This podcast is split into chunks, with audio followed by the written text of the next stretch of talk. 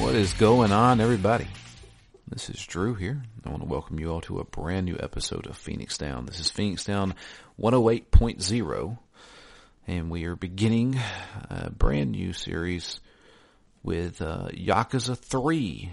We've done 0, we've done 1, 2, and now we're moving on to 3. We're going to get through all of these eventually, come hell or high water. But today I have with me Matt. Hello, friends. And, man, it's been a while. Yeah, back to Yakuza. Back to Yakuza. We were thinking, should we put Yakuza on the back burner to do something? But no, we'll stick with it. Yeah, and as expected, I have gotten shockingly little done as far as NaNoWriMo. Oh, well, no. I expected nothing from this month, and I'm getting nothing, so right on track. Yeah. So we're gonna go and play Orphanage Simulator. Yep. But yeah. So as we do with every first of our series, we talk about our history with the game itself. Once you get into the mid parts of Yakuza, you ask somebody their history with it, and I'm like, I don't know what I was doing then. Because it was all blur. Yeah, so I do have a little bit of history. So obviously I played Yakuza 1 and 2 on the PlayStation 2. And when I found out that they were actually bringing... Because since Yakuza 2, it had been forever since we had seen a Yakuza game. And Yakuza 3, I remember they said that it was coming to the U.S., and I got really excited. At this point, I had already introduced Yakuza to my roommates, my friends, and stuff like that, and they kind of dug it too. And I remember my roommate created a Japanese PSN account because there was a Japanese demo for Yakuza 3. And so he downloaded it, and of course we can't read anything. We don't understand what they're saying. There's no subtitles or anything like that. So we just played through it, and I said, oh man, this looks amazing. This looks fantastic. This is like, this is PlayStation 3 graphics here. And I was like, okay, I'm down. Day one, like when this game comes out, and I pre-ordered it. My roommate worked at GameStop, so he went in and threw in a pre-order, and I picked it up the day it came out, and we played through it, and I think we played through a lot of this game on our old stream back when we streamed a lot. Oh, nice! So I was all in. In fact, I think if you go back and look at my Twitter, I know I posted some pictures of Yakuza 3 because some of these kids make the creepiest faces in the world. And I remember taking a picture of my television and posting it to Twitter. That was years and years ago, so you can go and try and find that if you want to. But, yeah, I mean, my history with the game is I totally played this day one when it came out. If you would have asked me a week ago, do you remember anything that happens in Yakuza 3? I would tell you no. Mm-hmm. As I've played through it to this point, we made it to chapter 4, or we made it to the end of chapter 4. It's coming back to me.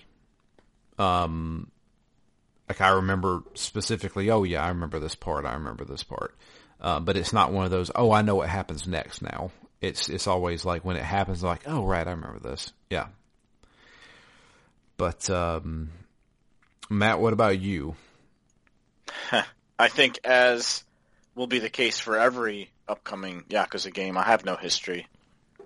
The only thing I really have is the comments that I've heard about this game and kind of the middle part of the series, knowing that the full remakes are done, we're back to just remasters, and knowing that there was a little bit of a ping-pong where Yakuza 0 for me was amazing, Kiwami 1 was okay, Kiwami 2 was better, and then I feel like this is going to be another low point from what I've heard. So not really any history, but more just building off of the Yakuza games we've played. I'm just curious to see how these middle games stack up. Sure, sure. So Yakuza 3 came out in 2009. So it had been a good amount of time since I had played Yakuza 2. But yeah. It came out on the PS3, and I was heavy into the PS3 in 2009. I just knew nothing about the Yakuza series. Had you heard of the Yakuza series at that point? Or can you remember? If I heard anything about it at this point, it was just like, hey, it's kind of like GTA, but Japanese. That's like it for my experience with it. I don't even think I ever saw really a trailer of it, certainly not of these middle games. Right. That I can remember. If I remember correctly, Yakuza 3 was the first kind of big blip on the map for the United States. People were talking about this. Definitely, it was still definitely a niche title, but it was definitely getting a lot more eyes on it than the PlayStation 2 games were. Mm. And I want to say Yakuza 3 came out, and it had that niche audience. Toward the end of Yakuza 3's span, I would say, right before Yakuza 4 came out, I think it started picking up ground more there, because I remember Yakuza 4 being a more talked about game.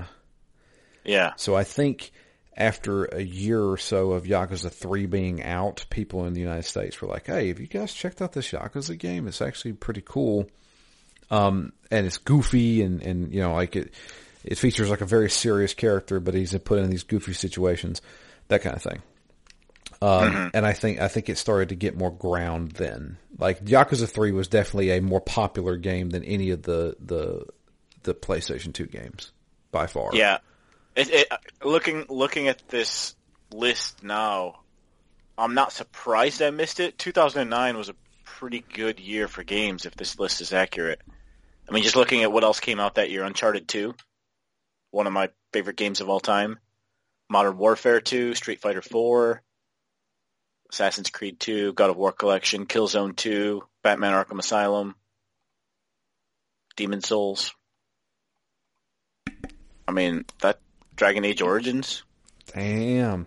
I mean, that's a pretty good year. Ratchet, that's a hell of a year. Ratchet and Clank, Future, A Crack in Time, Pixel Junk Shooter, Guitar Hero 5, Red Faction Guerrilla, Infamous, yeah. Resident Evil 5. I mean, it's just an insane number of games that came out in 2009. Yeah, no kidding. Yeah, holy crap. Borderlands, Trine, Brutal Legend. There you go. So, I mean, even if I had been inclined towards checking out Yakuza, I was in the throes of it. I mean, this was the heyday of the generation, essentially. Right. The weird thing is that Yakuza 3 may have been the jumping on point for a lot of people, but that game does not pull any punches to say, you know who these characters are, and you know what happened in the past two games. They start right up.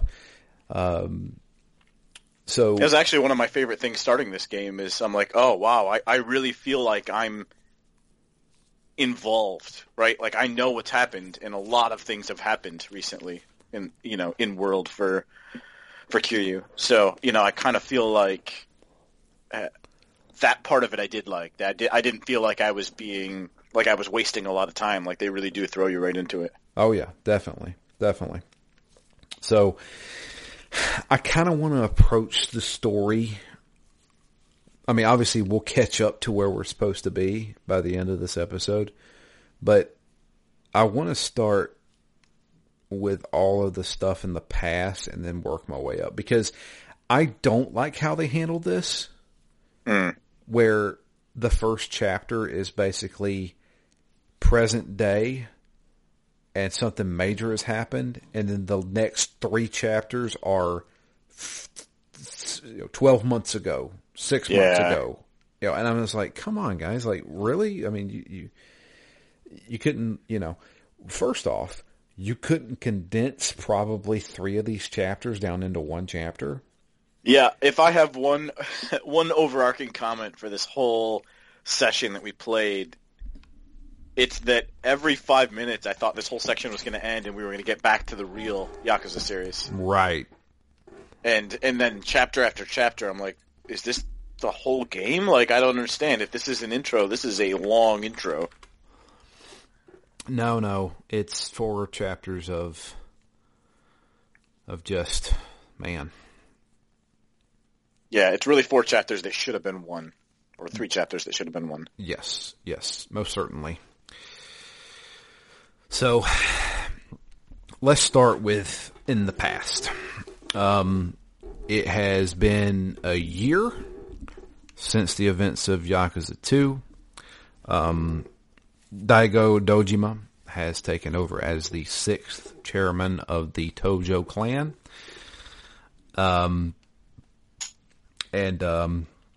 Kiryu is meeting up with a now older Haruka. I think she's, like 12 here? Yeah, that's about right. And he also meets up with, Saya? Is that her name? The detective from the second game? Yeah. Okay. And she says that she's actually going off to the United States to do a training course there with the police force. So she is leaving. And Kiryu is like, all right, well, I am actually going to start a new job since I have left the Yakuza for good. I am going to go and be the director of Morning Glory Orphanage. My first thought was the comic series. The Morning Glories, yeah. Yeah. I'm like, oh, what's going to happen at this orphanage? Yeah. Morning Glories, oh man. That is such a great comic series. Anybody out there who's never read it, Morning Glories is fantastic. So I highly suggest it. If you like the TV show Lost, you'll probably like Morning Glories because it's like crazy and weird like that, where it's just like, what? What's going on? But yeah, Morning Glory Orphanage, which is obviously where Kiryu grew up.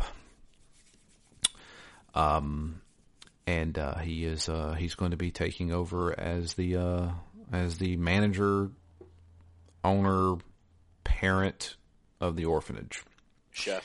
Chef, even though Haruka does all the cooking. But, yeah.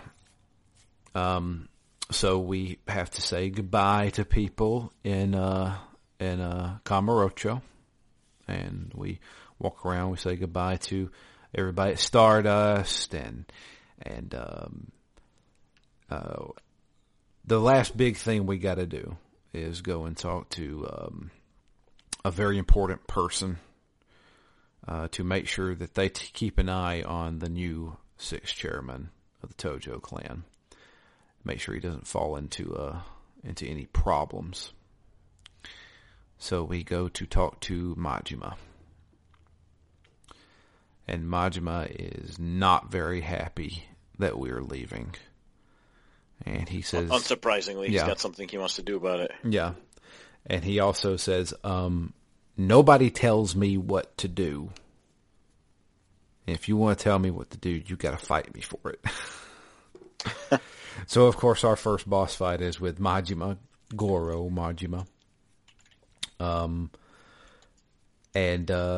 After kicking the crap out of him, he's like, okay, fine.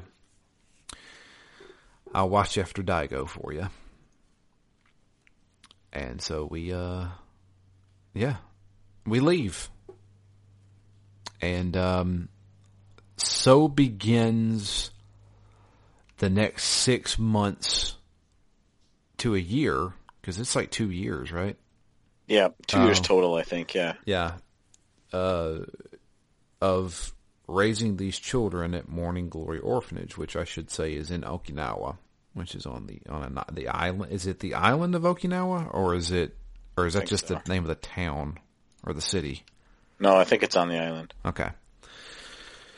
So yeah, and it's on the beach, and we've got all these little kids, and Haruka's there as well, and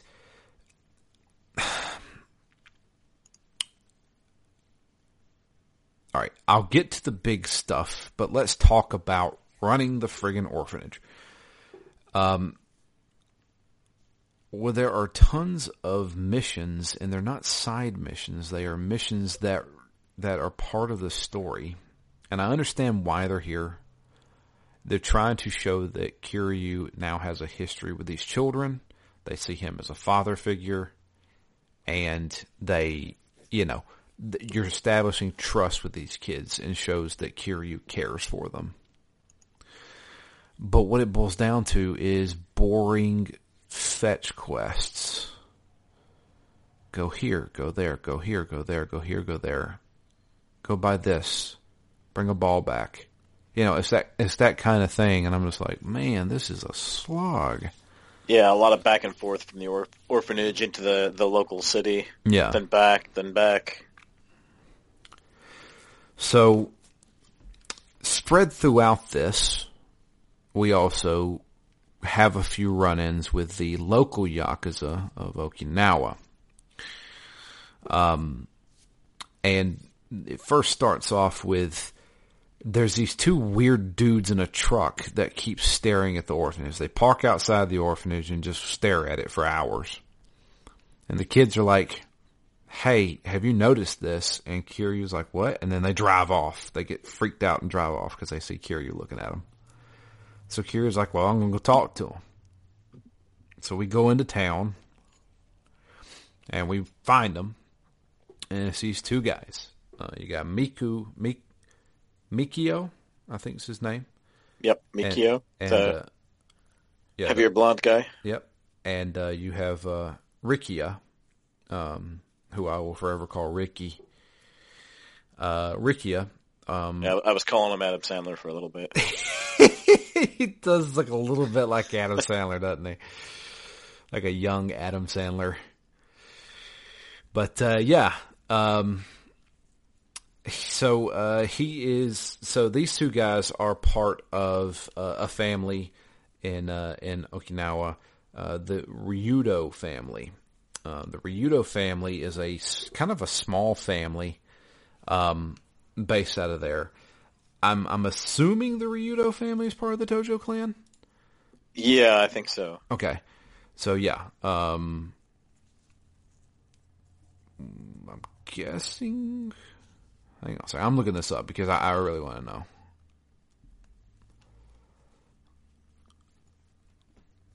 Yeah, they are part of the Tojo clan.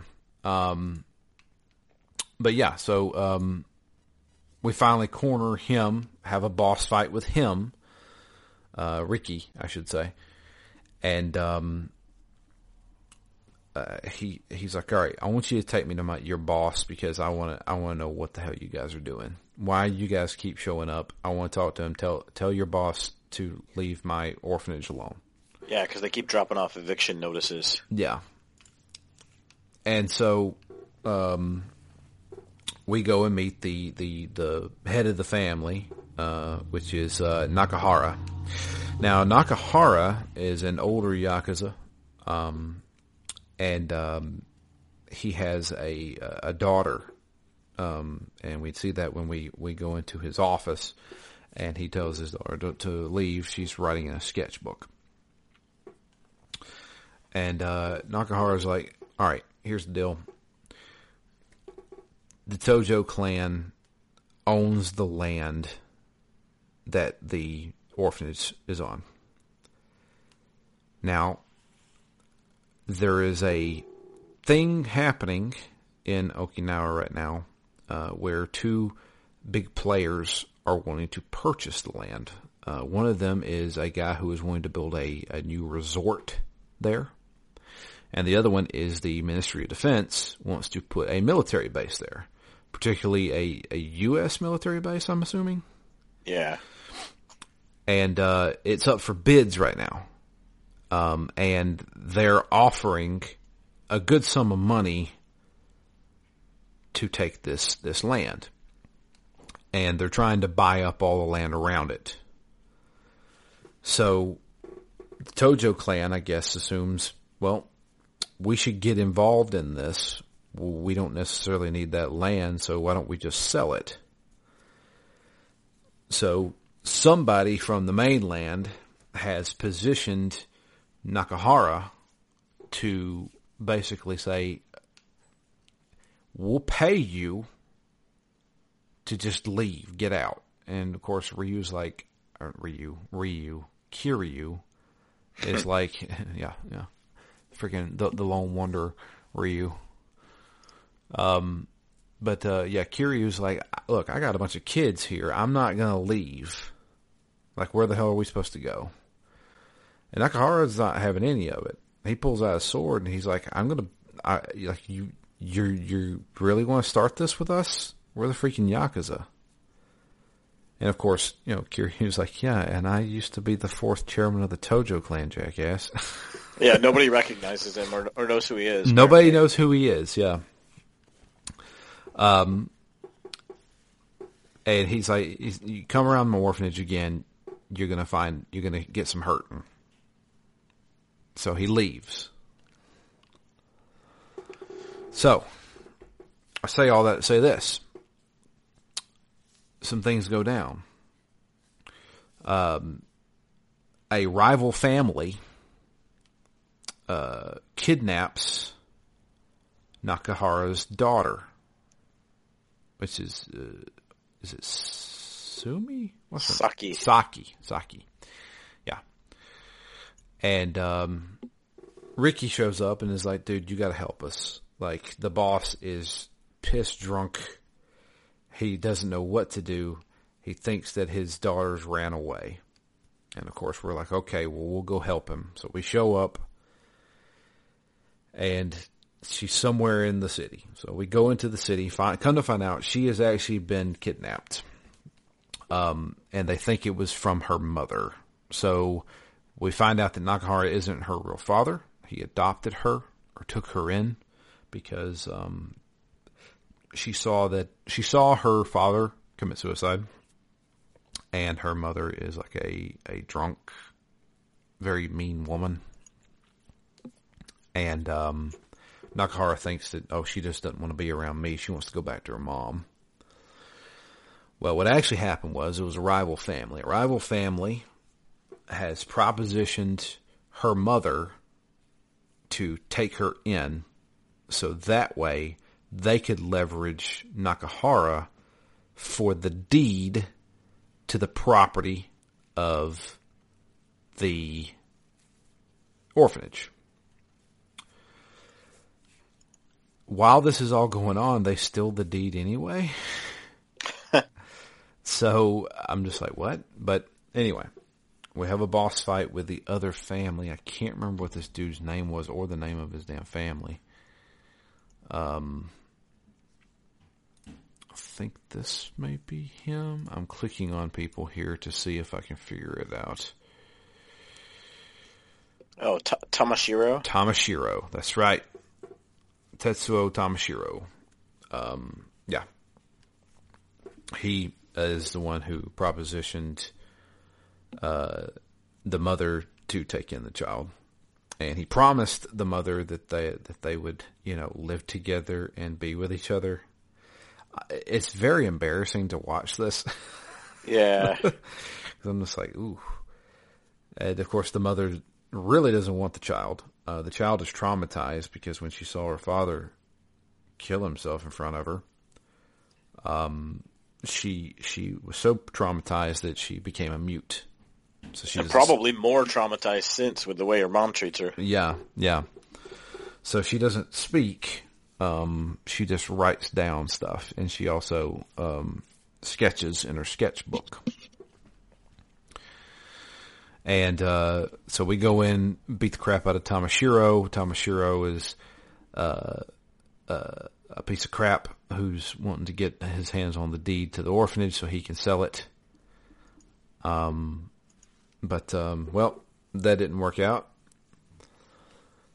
And the big revelation of the mom really doesn't want anything to do with her. And so it was like the worst thing that ever happened to her. Yeah. And of course Nakahara shows up and he's like, God, how could you say that to your own daughter?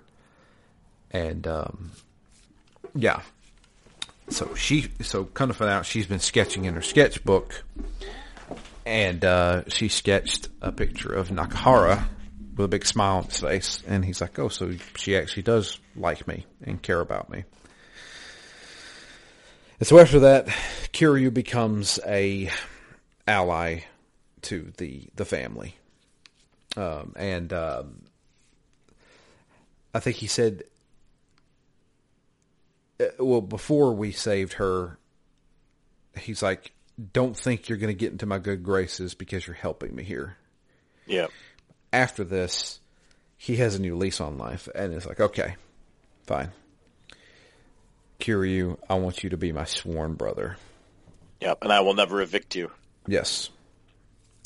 And so while we're doing the little ritual of being sworn brothers by, I guess, drinking sake with each other, lo and behold, here comes somebody in. Coming into the office is none other than Daigo. And the suits. The suits. Yeah, Daigo has really cleaned up. He's not wearing that puffed up jacket anymore.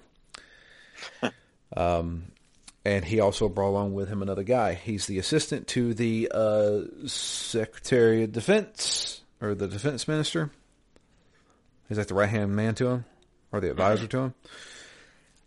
And he's like, yeah, we're currently working on this whole deal with the Ministry of Defense, with all this land. And of course, Ryu. I keep saying Ryu. Gosh, Kiryu. Kiryu is still not budging. Like, look, I'm not getting rid of my orphanage. And Daigo's like, I'm not forcing you to, but I'm just letting you know what's going down the pipeline. And the Ministry of Defense guy is like, I actually don't want the military base to be there. Contrary to who I work for, I actually want the resort to be there, because he is a native to Okinawa. He wants to see commerce and the city and the island to thrive. Because if you just put a military base on there, it's just going to bring in a bunch of United States dudes who are just going to, just clog up the place. It's not going to help the town. And of course, Kiryu's like, well, that doesn't make much sense. Why are you working for the other guy then? Yeah. Yeah, it's interesting that Kiryu and Daigo have, they're friendly, but they're not overly friendly with each other. Yeah. I mean, I guess maybe they never were super close, but they've been through a lot together. Mm-hmm. They have.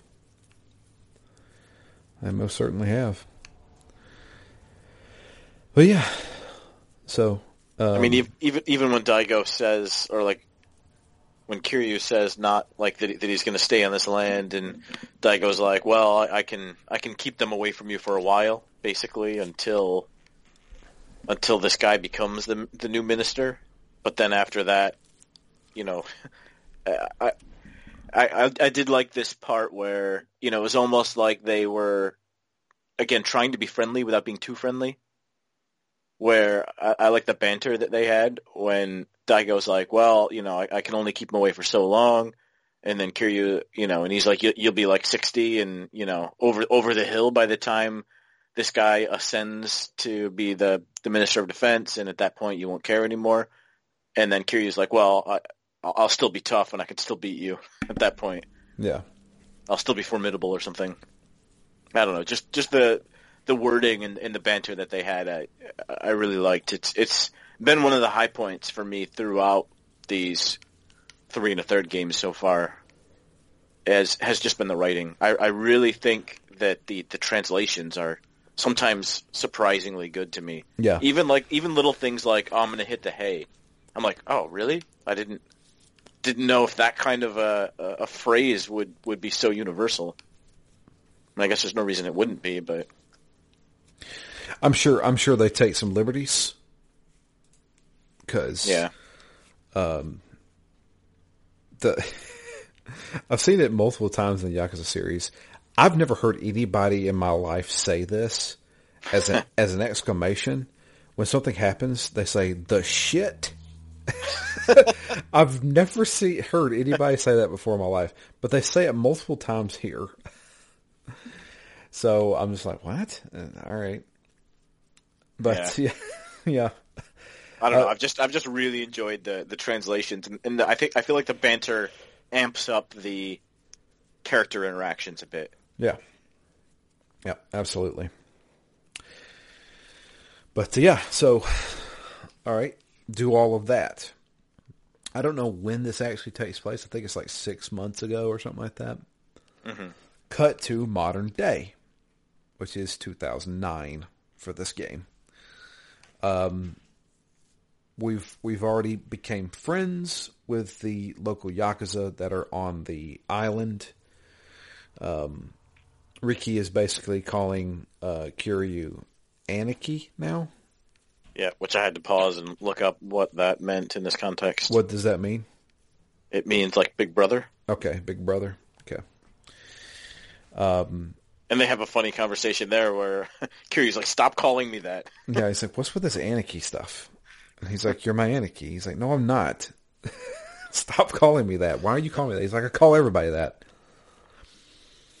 So, but yeah, so Ricky actually shows up to the orphanage and is like, you've got to come quick. The boss has been shot. And you're like, what? So, boss has been rushed to the hospital. And everybody's waiting there, including his daughter. And she has wrote out a sketch. She saw who shot Nakahara. We look at the sketch, and everybody's like, do you know who that is? And Kiryu's like, oh yeah, I know exactly who that is. It just can't be him. It can't be that guy. It can't be him. And then we see the sketch, and oh look, it's a picture of dear old dad himself, Kazuma. Kazuma, if everybody remembers, has been dead for 3 years. We actually saw him die. And we had a funeral for him. But, yeah, that's who she saw that shot Nakahara. At the same time, Kiryu gets word. Not only has Nakahara been shot, so has the big boss of the Tojo clan.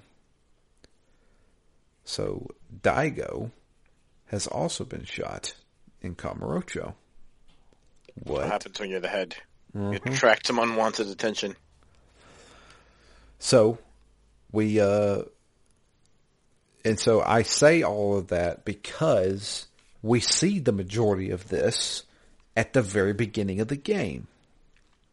Like I said, we see modern day, and then it cuts back to a year earlier, 6 months earlier, and then we finally catch back up in chapter 4. And I'm like, I really hated the way they handled that because I kind of liked the build up to it. Yeah, I mean, I feel like they've done that a few times though, because didn't we see? I guess it was a little bit of a twist, but when you see Kiryu standing over the body at the beginning of Dojima, yeah. I mean, they do like to tease you with something big at the beginning usually. Yeah, that's true. I guess. So, but at the beginning of the game, we get the cutscenes of Daigo, basically saying, "Nope, we're not doing this deal. I don't care how much money they're offering. I'm not doing it."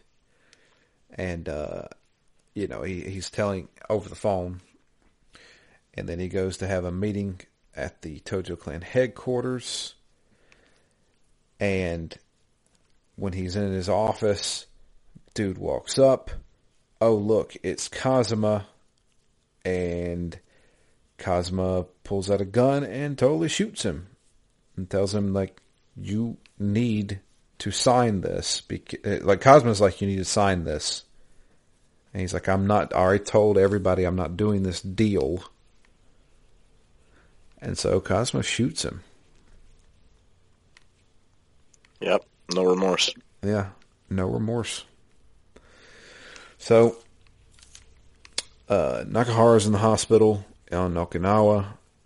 Daigo's been shot. Kiryu's like, I've got to go. I've got to go to Kamurocho.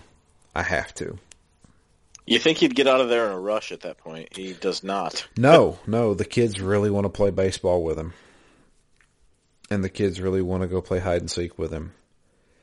And go get some food with him. Yep, and go to the supermarket with him and get some food. And a whole bunch of other stuff that I really don't care for. But needless to say, after all that's said and done, we finally get to go back to Kamurocho. And I should say that the entire time we're on the beach in Okinawa, Kiryu's wearing a Hawaiian shirt. Yeah, a red Hawaiian shirt. And then he finally switches back to his suit. I figured there'd be a little bit more fanfare with that. Yeah. It's his classic suit. All you get is the kids being like, oh, what's with the clothes? Yeah. And it's like, oh, these are my business clothes. So, going back, we arrive at Kamurocho. And we're getting cutscenes. Flashes of all these different people. These are the new heads of families for the Tojo clan. And they're all getting ready. Like, oh, there's a big meeting. Everybody's getting ready for this big meeting. And we're introduced to four different people. And here's the thing that got me, because I always thought it was a staple in the Yakuza series. I can't remember. But this game is the first game we have played that hasn't had the... They introduce a character, they pause the game and go, dun, dun, and then show their name and what their rank is. Yeah. Those are really helpful, and we're not getting them in this game. Yeah. And I'm like, what? I don't know who this guy is. So, yeah, they're not doing that. And so I don't know who any of these guys are. In fact, I can't remember who most of these guys are. But we do run into one other. We run into another guy who obviously is a bad guy. He is... when we make it back to Kamurocho, there's some ruckus going on at Stardust. As is usually the case with that When place. Is there never ruckus going on at Stardust? Yeah.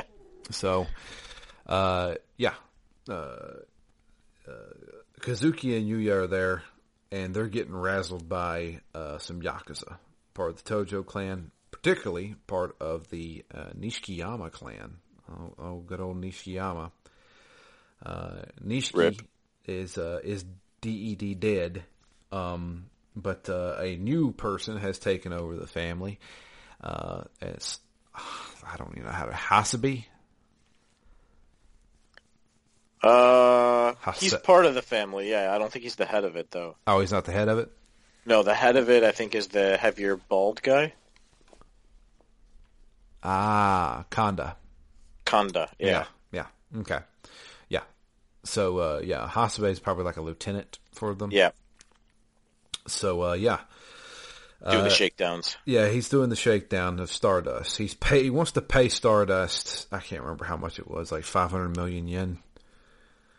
500 million yen to give up Stardust for a month so that they can use it as a headquarters for their little operation that they're going to be doing. Everybody that we see in all these cutscenes are basically gearing up for war. There is going to be a big Yakuza war going on, especially now that the sixth chairman is now in the hospital. He's wounded.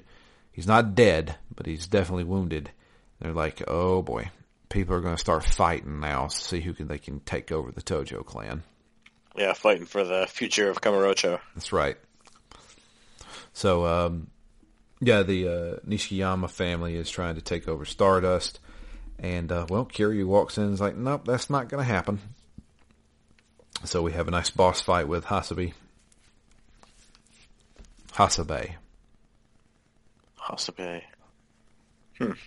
And, yeah. None of the fights in this game have been very hard so far. I mean, I don't think so. It's taken a while. Like, this one took a little while, but just because he was blocking a lot. But, I haven't really come close to dying on any of the fights yet. I haven't either. And I guess we should describe a little bit about how this game works, because it seems like every Yakuza game has a different upgrading system. Yeah. This one is more of the old school Yakuza, like Yakuza 1 and 2, like PlayStation 2 version, where you get experience points by doing certain things, particularly beating enemies, and completing the sub-stories. And the experience basically adds to a meter that fills up. Each time it fills up, it gives a 1 there, 2, 3, 4. And you can have banked amounts of meters. And then you have 4 skill trees. It's not even a tree. It's 4 skills that you can level up. So you basically hold down the button and you fill up that bar using the bar of experience points. Yeah, that's what I thought was the strangest, is that you don't really make choices there. So there are some choices. So after you hit like maybe level 3, you get to choose between 1 or 2 things that you can learn. So next time you're leveling up, you can click left or right and say, do you want this ability or do you want this ability? Oh, that's kind of cool. Yeah. So, there's tech, spirit, body, and heat. Yeah. On top of all of that, you can learn new abilities by having inspirations. So one of the big things with Yakuza 3 and that they introduced was the fact that you can now go into first person mode and look around. And there are points in the game where you can look at something and you can have an inspirational moment. So Kiryu starts a blog and he... anything that he finds inspirational, he will put in his blog and he will learn a new move. We learned this from the tutorial, the first part of it being there is a woman who is riding a scooter. She's not paying attention because she's looking at a billboard with a model on it and she's staring at it. She hits a car in front of her and does a complete flip and then lands and then keeps going. And Kiryu, which is one of the best cutscenes in the game, will see it. So he's always looking. He always has dead eyes. He has dead eyes the entire game. He has his dead eyes looking straight ahead. And he turns to the camera and goes, huh? And then watches this happen. And then he gets out his flip phone and starts typing really furiously. And then he hits send. And he has an inspirational moment. It's the dumbest little cutscene ever. But I remember playing this game and I was like, every time it happened, I went, yay. Because it's so dumb looking. But you can learn new abilities that way. There's also trainers throughout the city that you can learn stuff from as well. But yeah. That's basically the end of chapter 4. Whenever we beat this guy in Stardust, he tells us, "Well, you better get ready because there's going to be a big fight coming up with all the Yakuza guys, and you're invited. So that's all I can think of. Yeah, feels like we're back. Like now with Chapter 5, it's going to start the kind of standard family on family warring that's kind of been throughout the rest of the games. So it does feel like those first four chapters were really just the intro. Yeah, it really was. I mean, I feel like those four chapters were trying to establish that Kiryu is a changed man, and he's trying to take care of these kids. Yeah, and I feel about it the way I feel about a lot of what you almost might call down sections of stories, is that if they use this to build his connections and they bring it back in some kind of an emotional way, then I really like the beginning of this game. Sure. If they don't do that, it just seems like a little bit of a pointless detour. Given my history with Yakuza series, I think it's going to be a pointless detour. Because they could. I mean... Yeah, they could. If more things happen with the orphanage, if some things happen with some of the kids... You know, I don't know if this is the kind of game that will have too many kids die. Seems a little bit more lighthearted than that, even with all the rest of the deaths that happen in the game. But if that does happen, right, you know, now we've spent some time with the kids. We really understand how much Kiryu cares about the kids and, you know, is really invested in them and finding one of them a dog and making sure one of them looks cool so we can try to win the date that he wants. So, I mean, you spend quite a lot of time with these kids over the first few chapters. So, I don't know. If that comes back, then I'm more okay with having spent that time with them. Yeah, and I would be too. The thing is, I don't remember enough of this game to tell you if it does actually happen. I think it does because obviously these kids' lives are hanging in the balance of this because, you know, where are they going to live if... this still goes through. Yeah, they've kind of set that up as one of the central points of the story. Yeah, save the orphanage. Save the orphanage, and, you know, how are you going to navigate these two different outcomes that, you know, they're trying to build in Okinawa when you've got an orphanage to save, and it's a reasonable setup because you've got the warring families and you've got the orphanage, you've got Kiryu's reputation and the family that he's working with in Okinawa, so there's a lot going on. So I don't dislike the setup of this game. It feels a little bit out of the ordinary, but I don't know. That's not necessarily bad, I guess. No. We'll see. It didn't feel quite as egregious as the beginning of Kiwami 1 with those nested fetch quests. Yeah.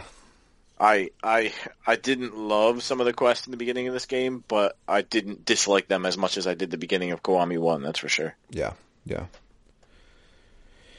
So we do have an email. It comes in from Dustin. He is playing along with us. Wow, nice. And he his title is What's the Story, Morning Glory? Which is the name of an album, but I can't remember which one it is. I think it's Oasis. Oasis, yeah. Yes, that's right. He says, no sleep till dun, dun, dun, Kamurocho. But first, Yakuza 3, the Orphanage Simulator. Nothing better than playing a game where you walk around to gather kids to come eat their dinner and help solve their problems like who stole their money and making sure you're not raising a bunch of racists. I'm looking at you, Riona. Can we talk about the name of the orphanage, Morning Glory? Ran by one guy himself. At least it's not a girl-only orphanage, but still, poor choice in name, Kiryu, or is it Aniki now? Seems suspect. Had to look up Aniki. It's a respectful way to address your older brother. Don't tell my older brother that. He'll probably demand me say it. Here's a fun fact. Kamurocho is a made-up town. It's based after Kabuki-cho... Kabuki-cho in the Shinjuku ward of Tokyo that has a bunch of hostess clubs and live hostels. Other than Bukkake-cho. Yeah. If you went to Japan, do you think they still have hostess clubs?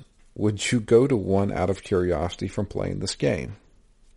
I probably would. You know, I hadn't played any of these games when I was in Japan, so I kind of wish that I would have a return trip, and I would like to do some exploring.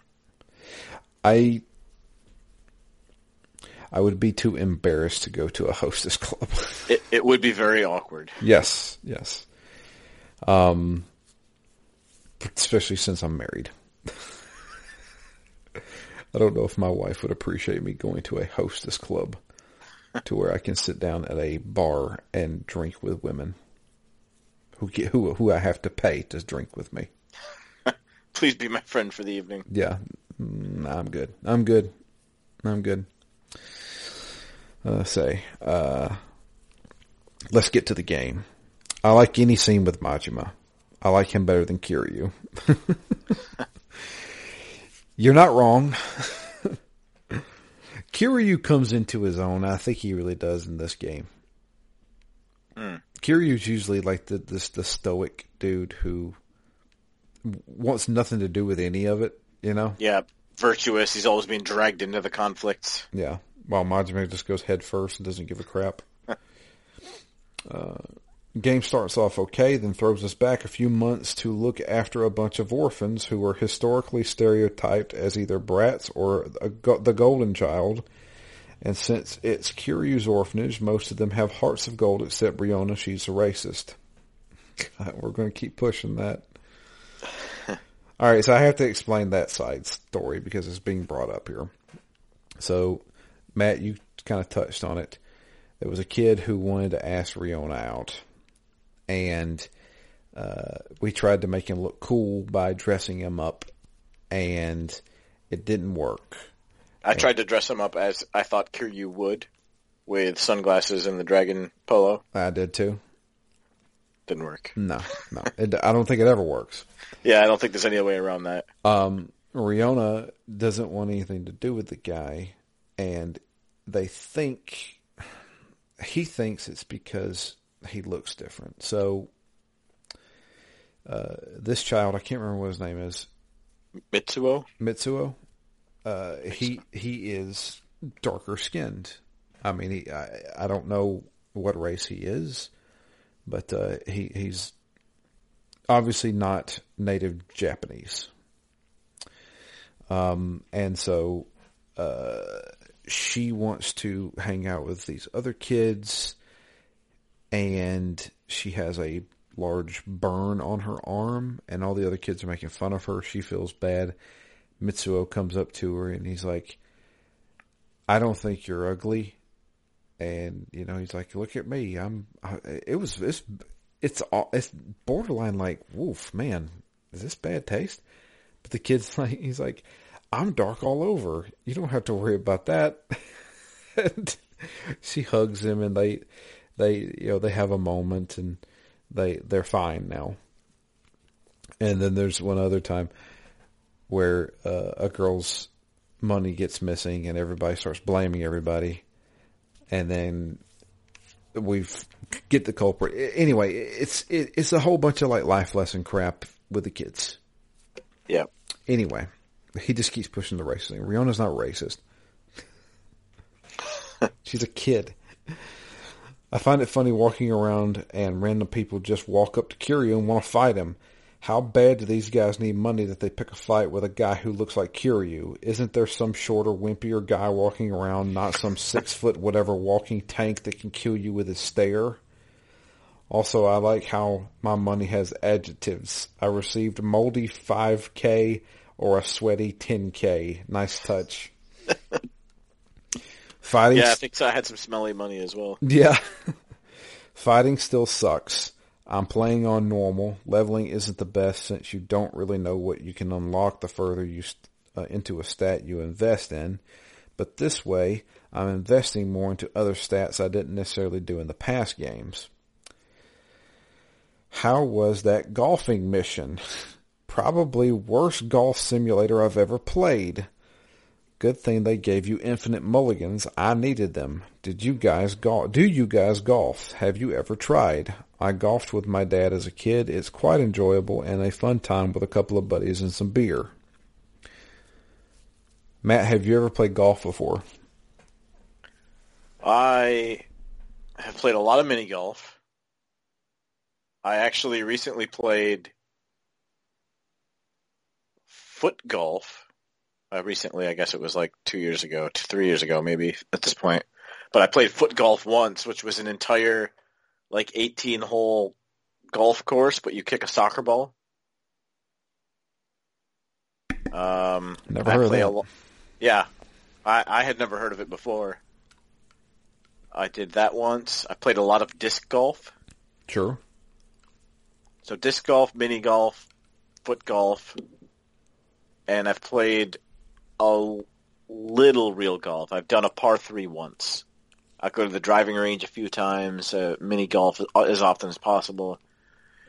Real golf, like twice ever, once with my dad and once with some friends. And it was pretty fun, and I was pretty bad. Yeah. That's what I would be really bad. But I have never played an actual round of golf. My dad and I, it was almost like a ritual. For some reason, Dad knew these people that ran a pawn shop. The pawn shop had some old golf clubs, and Dad was like, you know what? I'm going to buy those. He bought them. And me and him, like for years, really got into going to the driving range. I've never played golf in my life, but I have knocked the living crap out of balls at a driving range probably 100 times. Yeah. Oh, you've been to the driving range 100 times? Oh, yeah. Yeah. Damn. I've been like 5 times. No, me and there was a driving range that was really close to our house.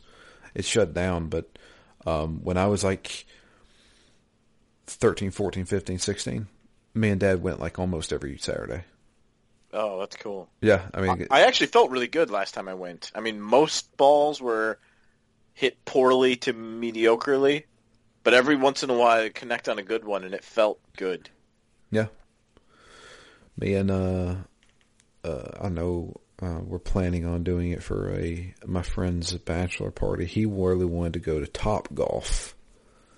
And there's one probably about an hour away from here. So it looks like we're going to Topgolf in December, which is like a simulated driving range. I think I've seen one. I've never been to one. Yeah. I've never been to one either. But, hey, I'm down for that. Sure. I don't know why he wanted to do that. I guess he just really wanted to do it. Like, yeah. It's his party. We'll do whatever he wants. I played some good VR golf. Yeah, dude, I'm a huge fan of like video game golf. Yeah. Like, I couldn't tell you like everybody's golf. Hot Shots, or like the new one is called Everybody's Golf. I was really deep into that. Mario Golf. I really want to play the new one on the Switch. It came out like a couple months ago. But yeah, I heard they only had like 4 courses. I know they've added them after the fact, like in patches and stuff like that. But I was like, really, 4 courses? Because that's my jam. Mario Golf is my jam. I absolutely love it. I've dabbled in it once or twice. Never really put any serious time into it. I probably put 30 hours into the 3DS version. Oh, nice. Oh, I absolutely love that series. And Hot Shots Golf's great, too. Like, Everybody's Golf that was on the PlayStation 4 was pretty good. It was pretty good. I've really enjoyed the VR golf, except it's caused me to bash my hand into the wall at least 3 times. Ow. You know, on the backswing. So I'm not sure how well that the Quest 2 controllers are holding up after that, but... That's actually been one of my most fun games I've played in VR, if only because it's been so easy to play with friends. Right. And just kind of talk for a while you're golfing. There you go. It says, anyway, you adopt a dog by doing a bunch of fetch quests. Isn't that ironic? Or not. I understand that word 65% of the time. Huh. Next... Speaking of the pawn shop, I went in there looking for a bone. I didn't have any. Next you fight some Yakuza and a bunch of political stuff happens. military base or resort. Who cares? It's Kiryu's land, and if it's legal and totally understandable for him to be evicted, by God, Kiryu is not going to budge. Wouldn't it be easier just to buy him a new building on a beach to move his orphanage to? It's not like there isn't more beach on that damn island. Speaking of beaches, did you get the cutscene with the weird couple in front of the orphanage? Kiryu talked about how he helped them in the past. Not sure if one of you guys happened to do their side quest and what game it was from, but I sure didn't. I did get that, and I have no idea who those people are. Yeah, same. But they were also headed to Kamurocho, or to Tokyo, so I imagine we'll see them again in the game. Yeah, I'm assuming. Maybe they were from Yakuza 2. I don't remember. But, I mean, so I guess we could talk about that. It starts off... the guy and girl, Kiryu's like, oh, it's these people again. I'm like, who the fuck are these people? But they're on the beach right in front of the orphanage, and they're just messing around. There's a gratuitous butt shot. Yeah. And the guy says, hey, yeah, we're engaged. We're getting ready to get married. And he's like, oh, well, good. I'm glad stuff worked out for you. But then she seems like she's scheming against him. Yeah, and Kiryu says something about like, oh, you guys are better now, right? And they're like, oh yeah, we got engaged. So whatever happened in the past must not have been the most romantic or positive encounter. So we run into him again. They're out shopping, and she mentions, like, she has to go to a pawn shop, but then she corrects herself. And I'm like, oh, this woman's scamming this guy. Okay. And then she's like, I got to go back to the beach. I forgot something. And he, of course, chases after her. So we go back to the beach. And this is while I'm ready to leave. Like, I'm already in my suit, ready to go to Kamurocho. Yeah. And I was like, all right, fine, I'll do it. So I went back to the beach. And they're up there. He's confronting her. You're just scamming me out of my money. That's all you wanted. You didn't want to marry me. And she's like, no, that's not it. And we have to answer like a whole bunch of like little questions. It's not questions. It's just like giving, it's just retorts basically. And I'm like, this woman's scamming him. So I should make it to where the guy realizes she's scamming him. But then I never got like answers that were like, helping either person. And yeah. I was like, what? Well, come to find out, the woman's not scamming him. She doesn't want to marry him because she's actually his sister. And that's weird. Yeah, and she found him. And I'm like, why would you play it off like you were interested in the guy if you just, why didn't you just tell him, hey, I'm your sister, I found you.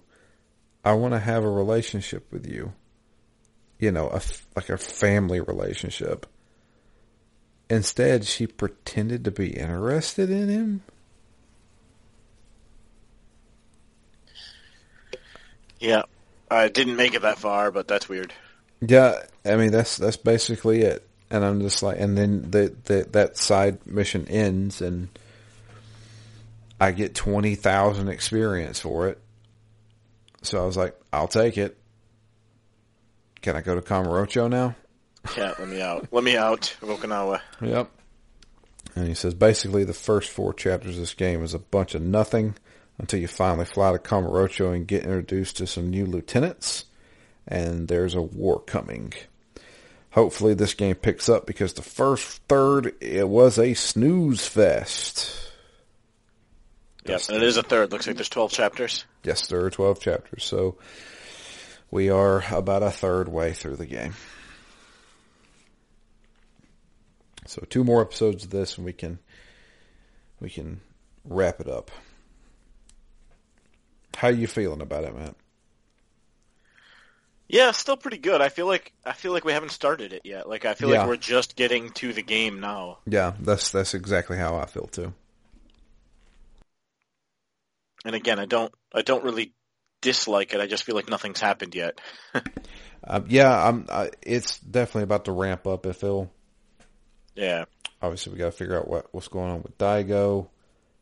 Obviously, long-lost father's alive and well and shooting people. You got to figure out what's going on there with Kazuma. I mean, sometimes they come back, and when they come back, they're disgruntled. I mean, I've seen Pet Sematary. I know what happens to the cat and Gage, the kid, and the wife. I mean, nobody comes back from the dead and is happy, usually. Yeah, or sometimes they come back, the movie. Yeah. Is that Stephen King? Yep. That's what I was thinking. Yeah, sometimes they come back. And then they made a second one called Sometimes They Come Back Again. And then I think they made a third one. Sometimes they come back a third time. Sometimes they keep coming back. Sometimes they just keep coming back. Why don't these dead people just stay dead? I gotta learn the double tap. I guess. And then next thing you know, you're sitting on the side of your bed, and this little evil kid slashes your Achilles tendons with. Poor Mr. Munster. Yeah. Is it Fred Munster? Is that who it was? Fred, yeah. The thick Maine accent. Yeah. Oh man. That movie. For anyone who doesn't know, I'm referencing Pet Sematary. The first one. The first one. Yeah. Yeah, the original and the first one, because they made a sequel. Did they make a sequel, Pet Sematary? Yep. Wow. They made a sequel, and it's actually got what's the actor's name? He was in he was in Shawshank, one of the Stephen King prison movies where he's a guard. I don't know. What was his name? I don't know if you'd call him a good actor. He's not super famous, but he's definitely recognizable, I'd say. Okay. Sure, if you would know his name. Oh, Clancy Brown. What is he most famous for? Shawshank. He was in Starship Troopers, Nightmare on Elm Street, remake. Correct me if I'm wrong. Clancy Brown was also in Detroit Become Human, right? He definitely does remind me of the older guy from that. Yeah, that's him. Was it him? Okay. Yeah, that's him. I feel like I always recognize him, but he's never made it to top tier or even second tier. He's actually a pretty big voice actor. In fact, I believe he's always played Lex Luthor. Ah. Yeah. Oh, he has done a lot of... He was Mass Effect Andromeda, voice acting, Ninja Turtles, TV show, Star Wars Rebels. Yeah. He's a pretty big voice actor. Ultimate Spider-Man TV show for years. Sleepy Hollow TV show for years. Yeah, he's been in a lot. Anyway. I mean, I could sit here and talk about Stephen King movies all day. But yeah, no, Pet Sematary 2, if anyone hasn't seen it, probably don't. It's not very good. Yeah. What's the worst Stephen King movie? Oh, I just had to watch one. It's one of the ones I would say is the worst, but it's also one of my favorites, which is The Langoliers. Oh, The Langoliers with. Oh, I love that movie, but I had to watch it because Dean Stockwell. Yeah, I was about to say, rest in peace. Yeah. Yep, he passed away. What, 2 days ago? Sunday, actually. Sunday. Yep. I only found out about it yesterday or the day before, but. Yep. The Langoliers. Spent a lot of time watching Quantum Leap in my day with my dad, actually. Mm-hmm. The Langoliers is an okay movie. It's just the Langoliers look horrible. Yeah. Stephen King's cameo is not great. The Langoliers themselves don't look great. It's clearly not super high budget, but for me, the reason I liked it was one of the same reasons I liked 12 Monkeys, in that it was kind of a unique theory on time travel. right? It's kind of a crazy thing to think that the past and the future are just like the future's just there waiting for us to inhabit it, and we move through it like a wave. And then once we pass through it, the Langoliers just gobble it up. Yep. They eat existence. Yeah, and it was just kind of interesting. I'm like, oh, I never even thought of time travel like that. It's kind of cool. Yeah. I'm trying to and also just like the premise, like when it starts, of most of the people on this plane have disappeared. There's nobody, like everybody on Earth appears to have disappeared. And like that's just an intriguing mystery to start the movie with, and I tend to like a lot of airplane-based mysteries anyway. I don't know why, but anyway, yeah, not a great movie, but definitely an interesting movie. Yeah, and Dean Stockwell's just great. I'm trying to imagine like that was a made-for-TV movie, right? Yeah, I think that's so. That's what I was thinking. I can't remember. I made a bunch of those back in the day. Yeah, especially Stephen King ones, like The Stand miniseries was on TV. Yeah. Langoliers was on TV as a couple of parts. Red Rose, or Rose Red, what was it called? Rose Red, yeah. Rose Red. What was oh god, he redid The Shining. Oh, yeah, with Steven Weber. Yeah. That was a good miniseries. Tommy Knockers, I think, was a made-for-TV miniseries. Yeah. Yeah. Did he do The People Under the Stairs? I don't think so. Okay. That's a trippy movie. The It miniseries is pretty good. Yeah. Tim Curry. I can't take him seriously in that role because I know it's Tim Curry, and yeah. You could tell he's just having a ball. Yeah. Oh, man. Anyway, Clancy Brown. Yeah. Is it bad that we're talking more about this than we are Yakuza? Yeah, well, we'll be back at Yakuza when some things actually happen. I mean, to be fair, a lot of things happened in the first four chapters, just a lot of boring things happened also. And is it really worth talking about the fact that we went and like had to convince this dog to come back to the orphanage with us? Yeah, it was a fetch quest. It was boring. Yep. And it took a lot longer than it should have. Yeah, because you had to run around this friggin' town and you had to buy stuff. And I can't stand those quests in Yakuza where there's like, hey, could you get this for me? And you had to go to a store. And it's a particular store to buy this one thing. Yeah, and they do that a couple of times already here where it's like something you have to trigger something, but it sometimes doesn't even tell you how to trigger it. It's like just wander around until something happens. At least that's what happened with me with the bone, because I there was no way for me to know where to get this bone. And I walked into a bunch of stores until the game told me, hey, you're not gonna, this bone doesn't exist. Better go tell whatever her name was. So did you have to go eventually go get the ball? Nope. Oh, yeah. Well, I mean, maybe I should have. So if you go get the ball, if you say, yeah, they let balls, you have to go back to the orphanage, borrow one of the kids' balls, and take it back to them. I'm saying balls a lot. I did actually find a box that washed up on the beach that had a squishy ball in it. I wonder if that would have worked. Maybe.